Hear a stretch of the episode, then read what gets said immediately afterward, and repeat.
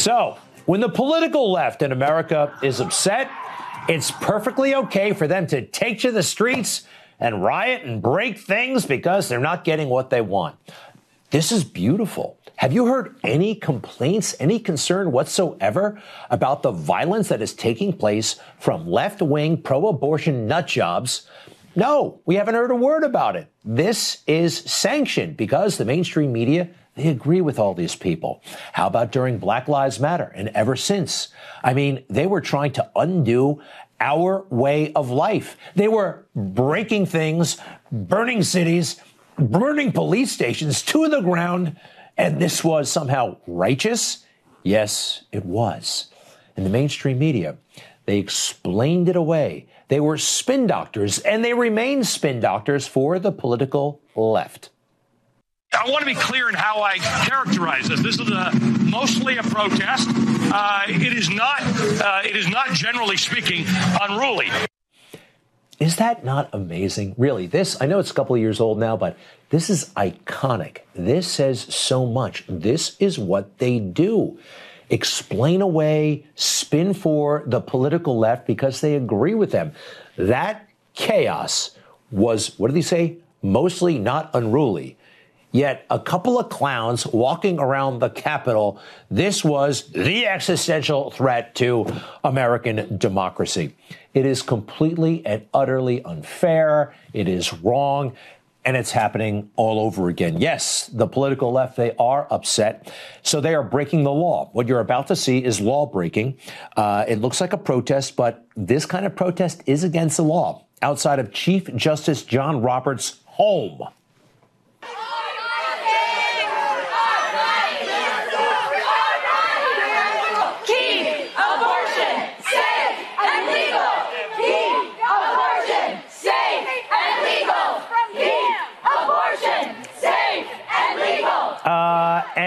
Justice Kavanaugh's home. How would you feel if you lived in this neighborhood, by the way? And what they are doing is actually against the law. I'll show you the law in a moment. But first, look at what Justice Kavanaugh has to go through. Go back! We will not go back! We will not go back! We will not go back! We want bodies! Our bodies! So it's very similar to what they were doing at Roberts' house, a big mob in front. Now, granted, it's not violent. And you know what? In America, I do believe you're allowed to turn out and say what you want in the streets of America. Uh, but technically, what they're doing is against the law. I'd like to show you the law.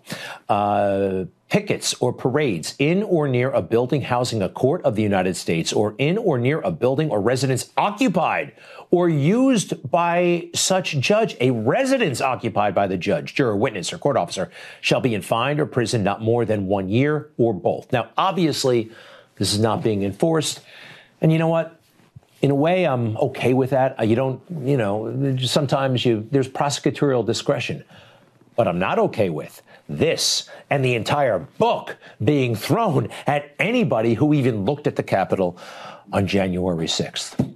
You know, again, protesters on the left are essentially allowed to do whatever they want, even when it doesn't serve their interests, like this past weekend when they tried to and successfully interrupted church across the country.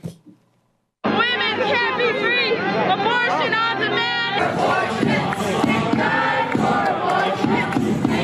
Respect us. Do you want to respect us? You want to respect us? Yes, you guys want respect, we want respect too. We want respect. I, I understand that.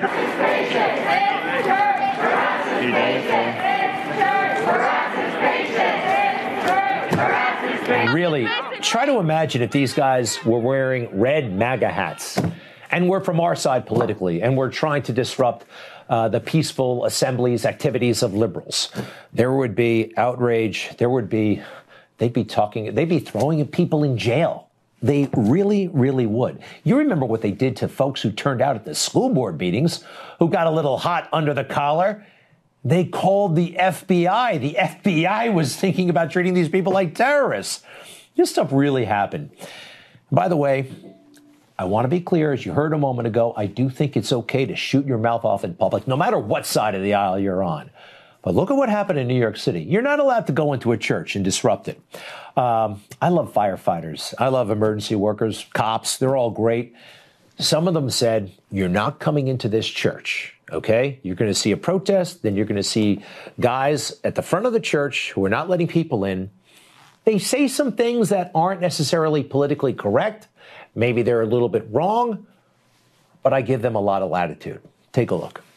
Not the church, not the state. The people must decide their fate. I'm the people. I'm the people. I am the people. The people have decided. The court has decided. You lose.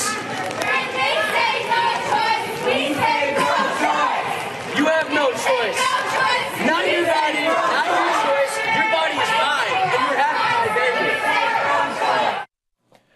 Okay, so uh, some of the things he said I think are totally fine. I am the people. Uh, the people have decided you lose. This is all fine. He's just a guy.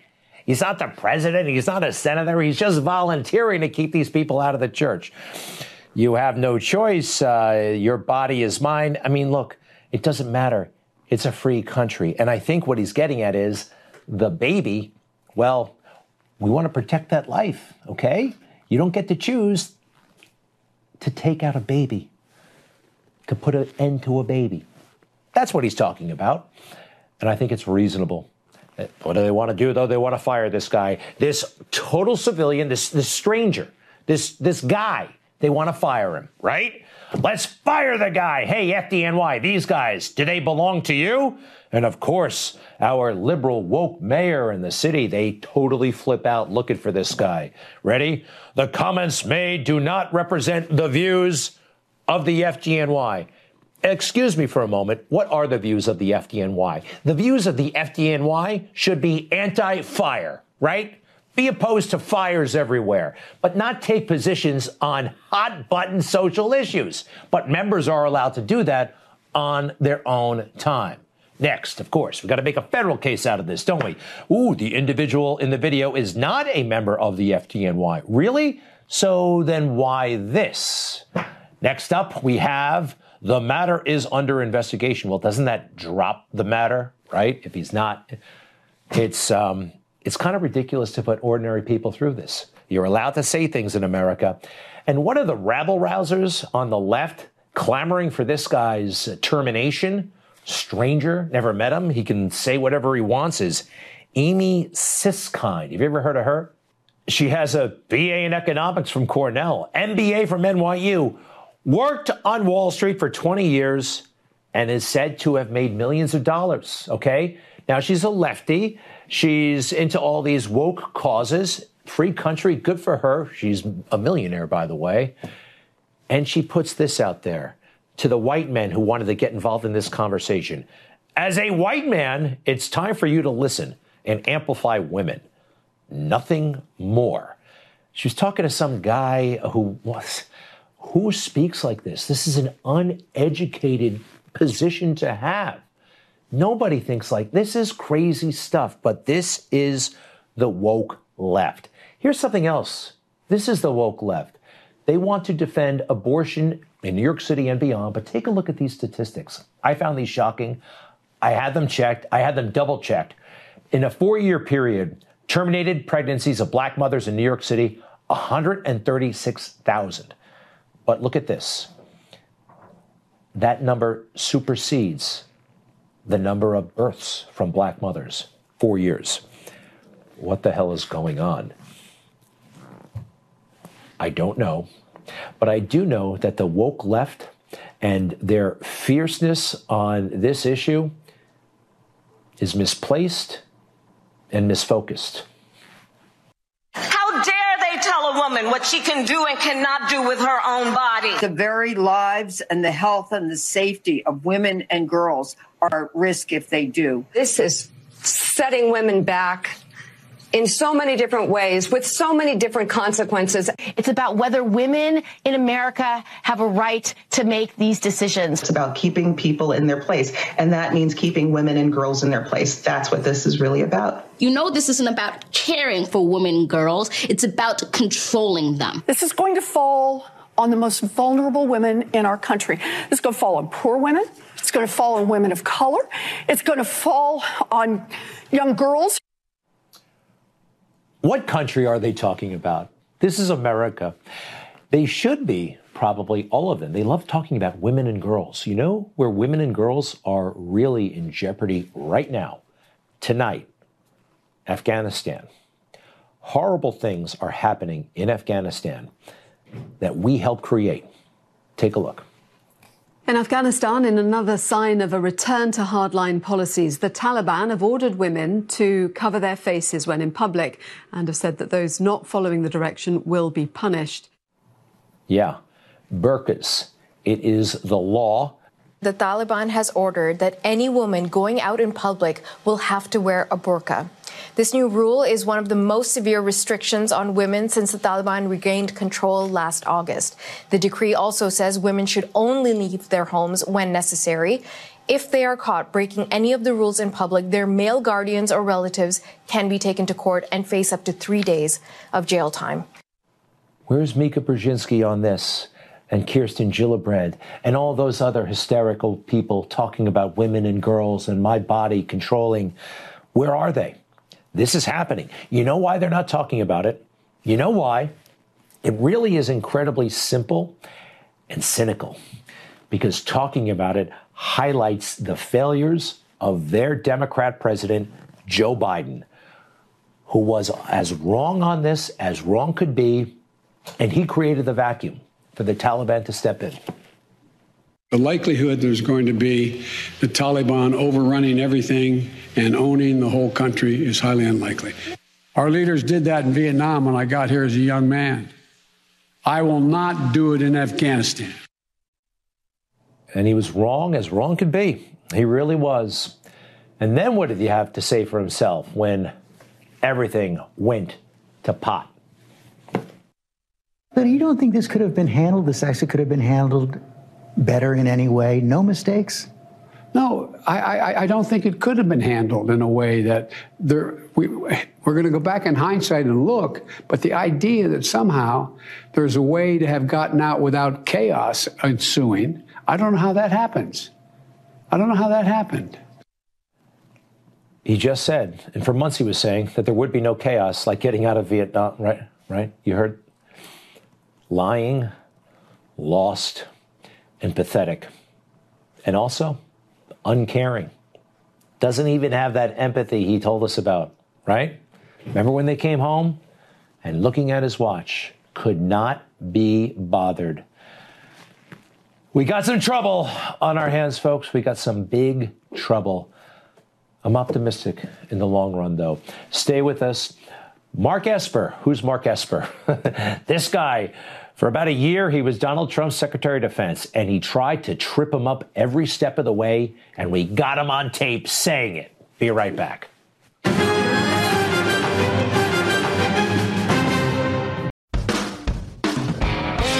Hey, I'm Rob Carson, host of the Newsmax Daily Podcast. Tired of boring traditional news updates? How about one with a conservative point of view and it's actually funny? You can subscribe for free on the Apple Podcast app, and it downloads directly to your smartphone so you can listen while driving, uh, to work, riding a bike, at the gym, or even while lobster fishing off the East Coast. Subscribe today with the Apple Podcast app or go to newsmaxtv.com slash podcasts for other platforms. Something's coming. All, All I, can, can say is that the fake news just doesn't get it, do they?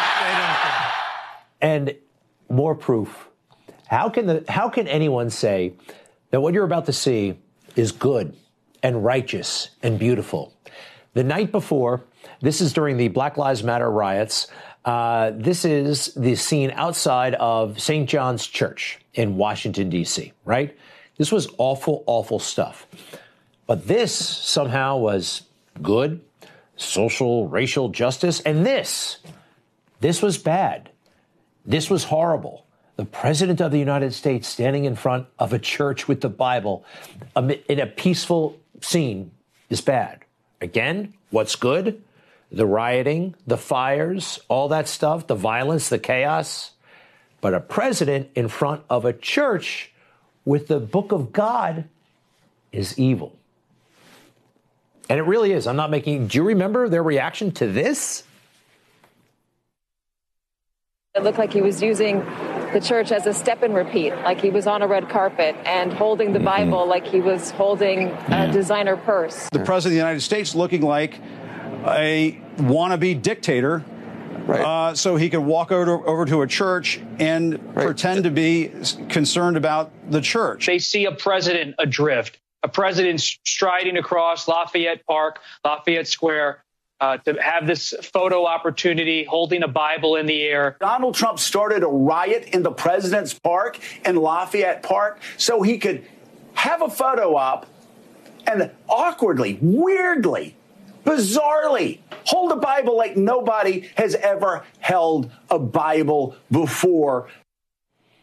Getting those people out of there, that wasn't a photo op. That was necessary. I guess they want riots to rage to not be quelled. And I'm sorry, that is the book of God. He's in front of a church and he's holding it. Why are they so horrified by that? But it wasn't only the media, it was members of Donald Trump's own team who at least say they're horrified, like this guy, Mark Esper. I know he's hard to place because he was not good as Secretary of Defense and he was only there for a little while, but he's trying to sell a book. He already got his advance and he's getting the the full Washington D.C. swamp treatment. It starts with an appearance last night on 60 Minutes. A West Point graduate and paratrooper, Esper spent 10 years as a by the book Army officer. And when he left active duty, he moved through the revolving doors of think tank jobs, Capitol Hill and Pentagon staff positions, and defense lobbying. Wow. Okay. Think tank, Capitol Hill, lobbyists, staff positions, swamp. Swamp guy. The very definition of swamp. all of the right, all of the, all of the box checked. More. Tension would grow, as he told us when we met him at his alma mater, West Point. because it's important to our country. It's important to the republic, the American people, that they understand what was going on in this very consequential period.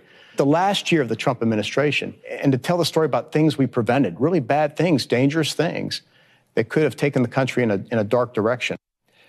The dangerous things that Trump wanted to do. That's what he's saying. We'll get to those in a moment. But I don't like that he's doing this at West Point. That's a federal facility. A federal facility is helping them sell a book. Donald Trump was good to West Point, but they've turned on him. Oh, yes, they have. The Biden administration, the entire federal government, they're doing everything they can to stop Trump, including facilitating this ugly book by one of their own.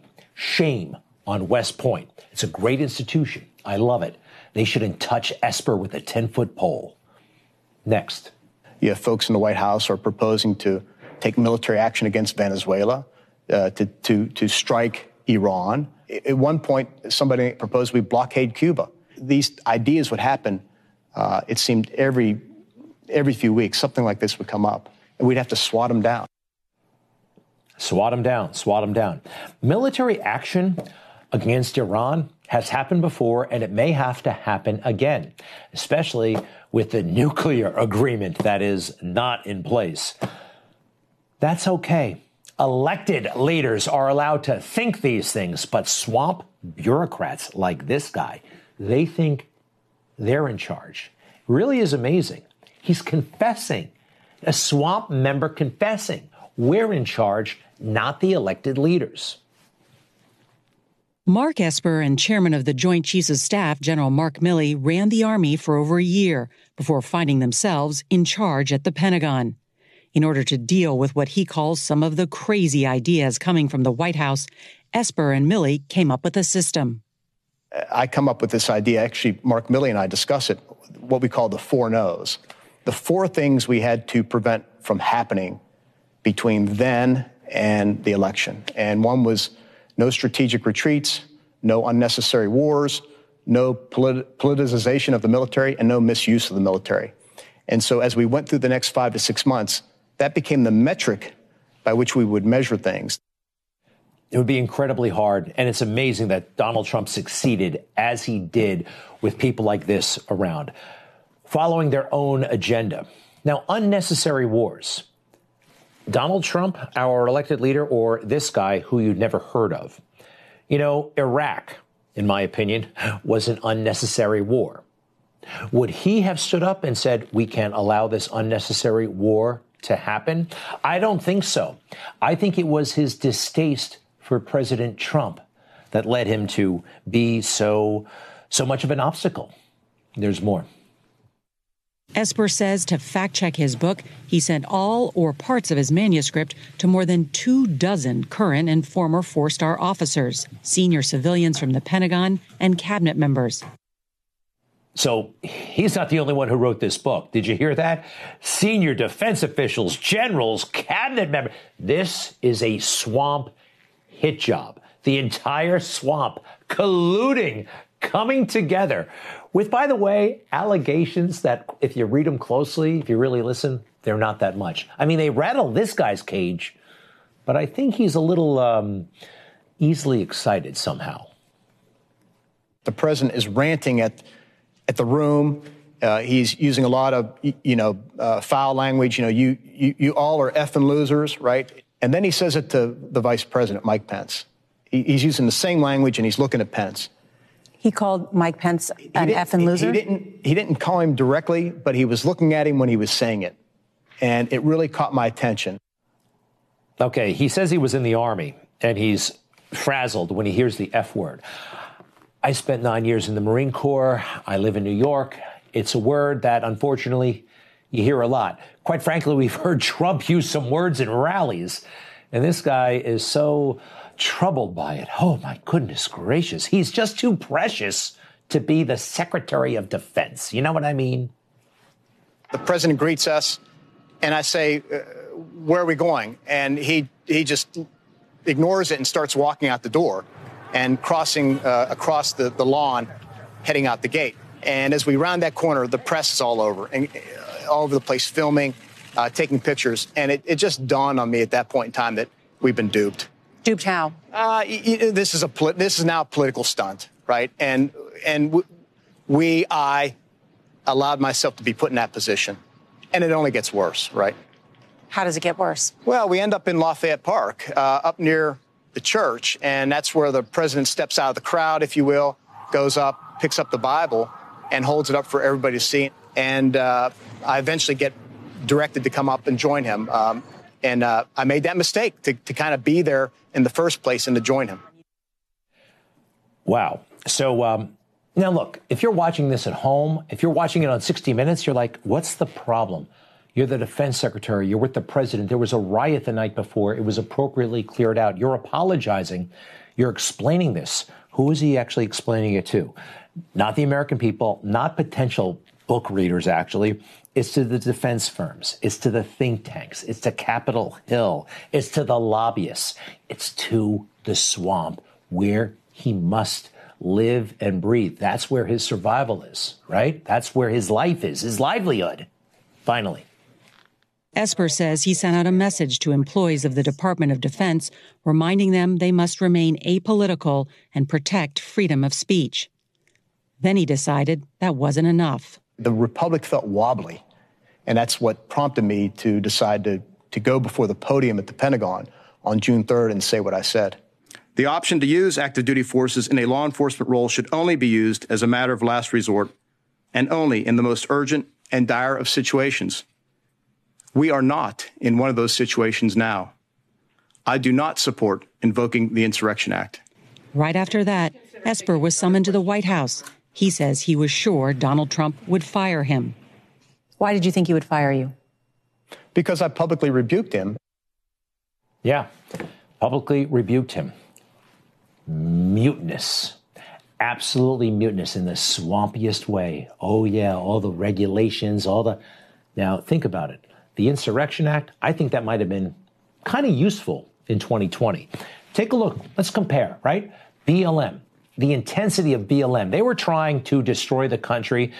Media were trying to say it was all beautiful.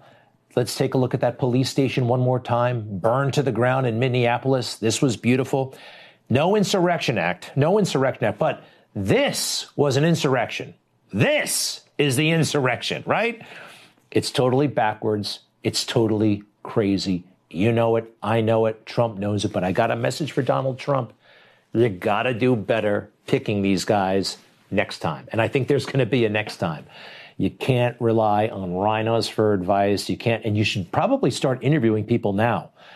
You know, last time he ran, he didn't want to jinx it. He didn't want to get ahead of himself. And I respect that. But now is the time. He's probably going to win. So I think he's going to win. Start talking to the people you want in your cabinet now.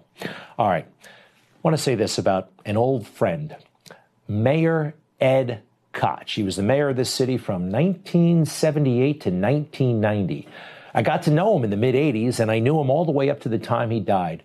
He was a great guy. What a character. How am I doing? Not too well. Morning, ma'am. How am I doing? Thank you. How am I doing? and he was an effective mayor, uh, three terms. So, look, Ed Koch was, uh, well, a bachelor. He never married. And some people assumed uh, certain things about, you know, was he this? Was he that? Whatever. It was his business. He said he was heterosexual, and we left it at that. The New York Times over the weekend, in my opinion, shockingly and wildly inappropriately outed him as a gay person. The secrets Ed Koch carried. On and on it went about something he wanted to be kept private. Let's put it up there. Uh, I don't think this is right. It was an aching admission shared with only a few. He strained to conceal an essential fact of his biography. Mr. Koch was gay. Front page of the New York Times, by the way. Front page of his beloved New York Times.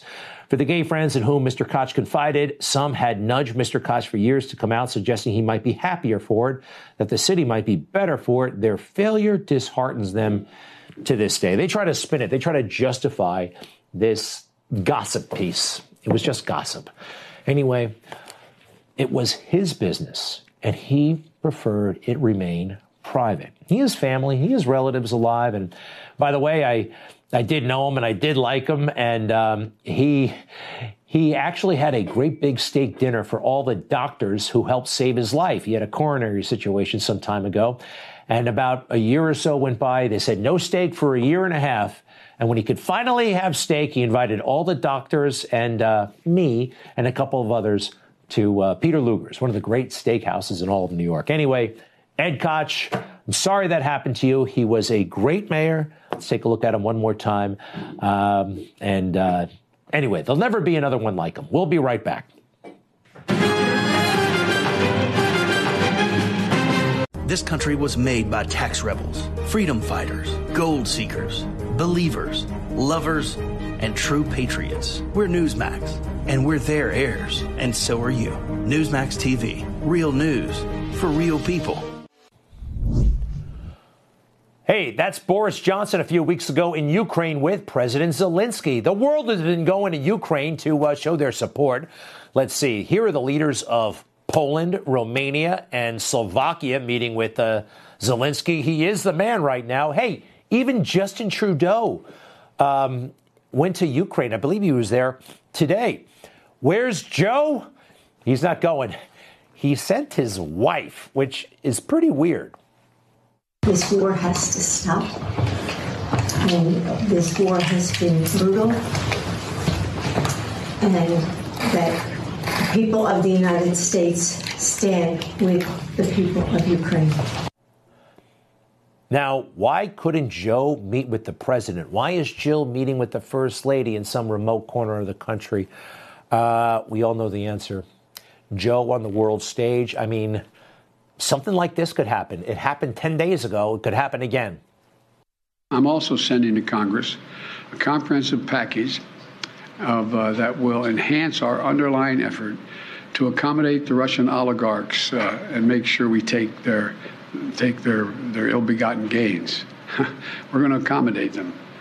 We're going to seize their yachts, their luxury homes, and other ill-begotten gains of Putin's kleptocracy. Uh, yeah, kleptocracy and klep, the guys who are the kleptocracies.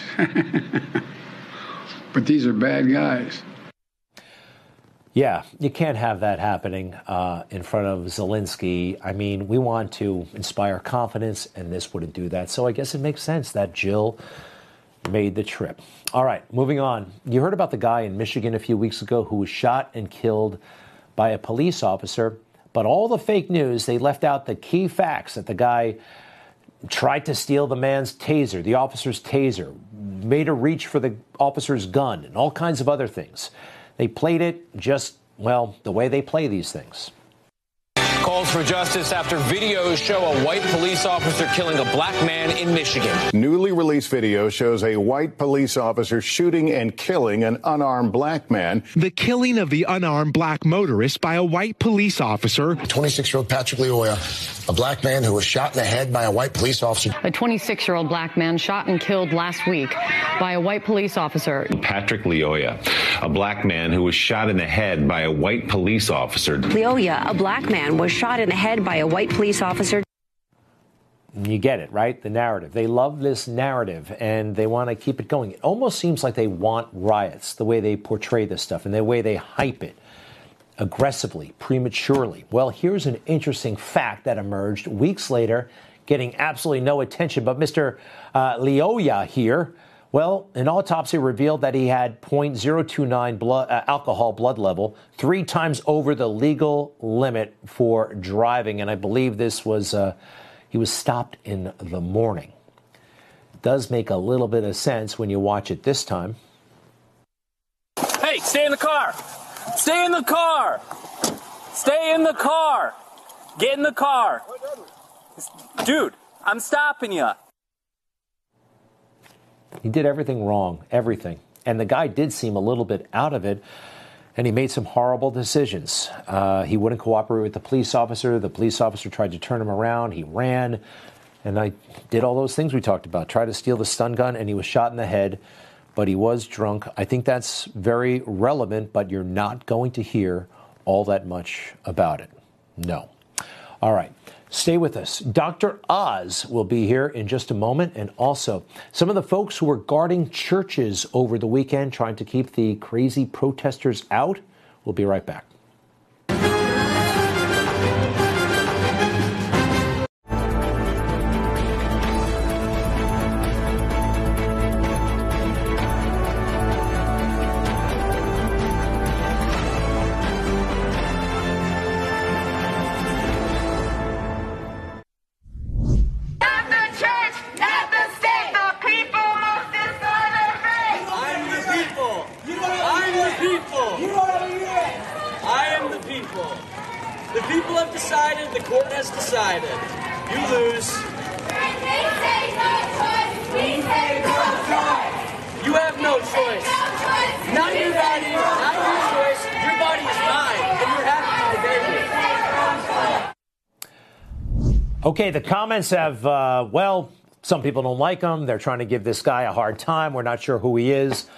I think they're fine. He's not a office holder. He can say what he wants. It may not have been perfect, but he was doing, I think, a real service. He and his uh, comrades there were trying to prevent and successfully doing so, I believe, having these people come into the church and disrupting things, which was their stated objective. It happened all across the country.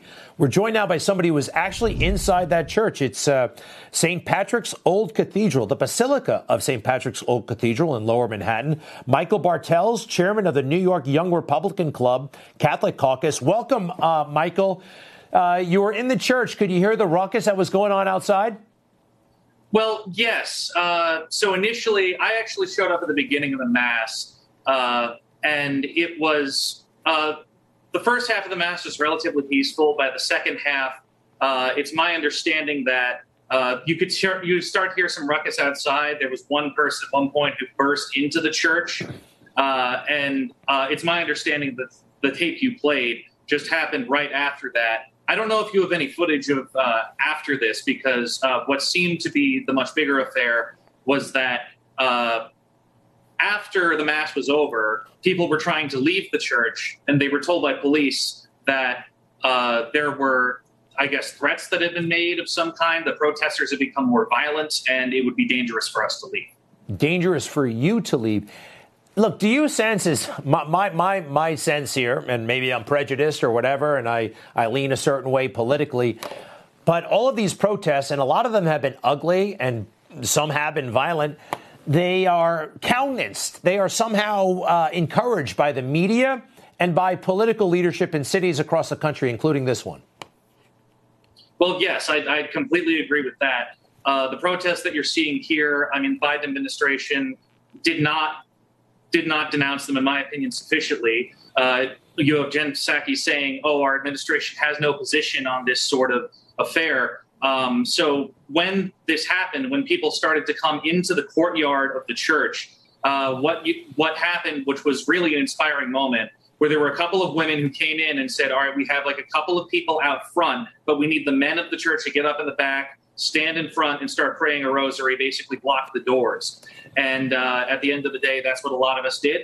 Uh, members of my caucus were in the back of the church at the time. They were joining the prayers and uh, they got up in front of the doors with the people already there. The people who were out there, you saw there was a bit of a ruckus. They quieted down, and at the end of the day, it was just a bunch of men who got together, prayed the rosary, defending the church against uh, some of the more insane members uh, of the group. You can see there's a bit of a larger group there now. I see the footage. What do you anticipate happening next week? Do you think this is dissipating or it's going to get more intense? I'm not really sure, Greg, because uh, the Ruth sent us group has been saying this is supposed to be an eight day uh, week of action. So it's day two today. I haven't seen that much more in New York City. Maybe they just burned out on Saturday. Uh, but at the at the end of the day, uh, New York. You look at stories from other cities in America. You had successful vandalism. You had yeah. several churches in Texas. Right. You had one church in Boulder. Uh, New York, it didn't happen because people stood up and they were able to block. We love it. Good luck, uh, Michael Bartels. It's uh, it shouldn't be hard to go to church uh, from the New York Republican Club Catholic Caucus. You bet. We'll be right back.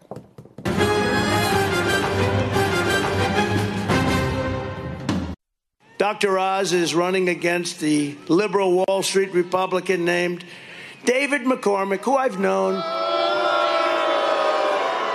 If anybody was within 200 miles of me, he hired them. But he did want my endorsement very badly, but I just couldn't do it. I couldn't do it. So I don't know David well, and he may be a nice guy, but he's not MAGA. He's not MAGA. I do know that he was with a company that managed money for communist China, and he is absolutely the candidate of special interests and globalists and the Washington establishment. David is totally controlled. This is the opponent by Mitch McConnell, the old crow, the old broken down crow. Wow. So I knew that Donald Trump was with Dr. Oz. He endorsed him, endorsed him enthusiastically. In fact, Dr. Oz was at that rally, the Republican candidate for U.S. Senate in Pennsylvania. Yes, it's a competitive race. But I have not seen Donald Trump slam so aggressively a Republican who was looking for his endorsement, and that's what he did to Dave McCormick. You just heard it, China, Mitch McConnell. He's not MAGA. Well, here we have Dr. Oz with us once again. Dr. Oz, welcome back. Uh, I got to tell you, I'm glad you got the. I did not see that coming. Did you? Well, I knew the president was getting upset because people were purposely supporting McCormick in order to hurt him. We saw it happen right after the announcement. They started running $3 million worth of ads a week, much of that coming that money coming from people who did not like President Trump, some of it coming from Democrats, according to the Philadelphia Inquirer. But in addition, there were some things, liberties taken uh, during the campaign. There were criticisms launched by his campaign about my heritage. Uh, my parents are Turkish immigrants to this country. They came legally. My dad was recruited to come here because he was a doctor. We didn't have enough doctors in the 50s at the time. And so I think he felt that lines had been crossed. So he was more aggressive at that campaign than I expected. But I tell you, the rally was unbelievable. It was in a rainstorm, yet there were thousands and thousands of people who had come out. The president was in rare form. Uh, you know, he was able to articulate a very clear message for uh, what he stands for. And when I had a few moments to comment, I, you know, I had a, basically two missions. One is to make sure everyone was on the same page that the only thing Joe Biden has rebuilt better is the Republican Party, which he's done brilliantly with most of his decisions. Especially here in Pennsylvania. And then the second reality is that President Trump sees the shining city on the hill. He understands we're fighting for the soul of Pennsylvania and of the country, but also the world is watching. You know, we have in this country democracy still with a capitalistic system, best ever for circulating freedom. And then we have China, which is a surveillance state, and it's made an economy that's functional there, and the world's watching. Who's going to win? And what President Trump's basically saying is make America great happens when you make Pennsylvania great make this Commonwealth thrive, which it should be able to do just by getting out of our way, letting small businesses function without middle level unpaid. Uh, rather, they're paid well, but unelected bureaucrats making rules that shut down businesses and will thrive. We have basically lots of Fauci's running around in the government making rules they should not be allowed to make that hurt our ability to be competitive. That has to stop, and that was a foundation of President Trump's rally. You know, um, Dave McCormick is one of the few people out there, I think, I've just done some calculations. He may have made more money in China than Hunter Biden. It may be close, but you look, you, have been studying this guy a lot. Uh, tell us a little bit about his business uh, in China. Well, when we were all here struggling through COVID, and I was going on, you know, programs trying to articulate a path forward that would help us at least cope with the virus because we didn't have even vaccines early on, and soon and after vaccines, we still didn't have treatments available. Uh, David was in China building the largest foreign hedge fund ever in that country, and this is a hedge fund that you know to build a hedge fund of that size, you have to have dealings with the Chinese Communist government, and these are if you're in business you know, that's what you do. But if you're going to run for the United States Senate, you don't want to have just done that literally months before you open your campaign door because you're going to have to answer to, to folks like here in Pennsylvania who have lost more manufacturing jobs than any other state. And they're going to want to know exactly why you thought that was okay to compromise them when you were intending on representing them a few months down the road. All right. So, look, uh, it's a week from tomorrow, one week from tomorrow. This is it. It's a tight race, very competitive, but you've got the wind in your back with Donald Trump. How are you going to spend the next seven days? Well, as right now, I was uh, just in Gettysburg, uh, hosting a big event for a lot of, uh, although they're not made here anymore, uh, but the town is named for it. And these are all towns in southern Pennsylvania we're touring through. I'll be up in the Northeast in Scranton, Wilkes-Barre tomorrow, but every day I'm traveling to meet with local voters who want to know a bit more about what I GOP locals. They just want to, they're curious. They want to know more about me. Um, I'm currently in York, which, uh, you know, near where the York patties are made, although they're not made here anymore. Uh, but the town is named for it. And these are all towns in southern Pennsylvania, a bit more about what I stand for. And a lot of them want to clarify these fake ads that have been running against me. And President Trump warned me. I don't blame him for warning me now that I've understood it. He says they're going to hate you because you're an outsider. And the insider establishment will try to confuse people with these ads. So I'm making sure they know exactly who I am and defending myself. I tell you, it's going well. We got a lead in the polls, and I'm going to keep campaigning, running through the tape, the last moment of the last second on the 17th of May. Hey, you know what else is in York, Pennsylvania? You mentioned the pepper pe- peppermint patties. I think that's the dumbbell capital of the world, right? The, they do the weights there. I see it all. Is that the? So it's the same yeah, city. It, it's a great town. I actually don't know. Now that you now that you raised it, I'm going to go look at. Do they make dumbbells here? They, they, they, do, yes. They make dumbbells. I just learned from the locals. Uh, York dumbbells. Hey, I see uh, the signs. I just never knew they were made here. Yeah. So that's you can eat the peppermint patties. Then when you gain weight, you use the dumbbells to get rid of it. It's perfect. it's an ecosystem. Good luck on the campaign trail. For more information, go to droz.com. Thank you very much, sir. God bless you, Greg. They won't give you the facts. They don't tell the truth. Their bias is incredible. Now, millions are turning to Eric Bolling, The Balance, to get the real story. Watch him on Newsmax. Hey, Stinchfield is next. I think you're going to enjoy it, and I'll see you tomorrow night. Many thanks.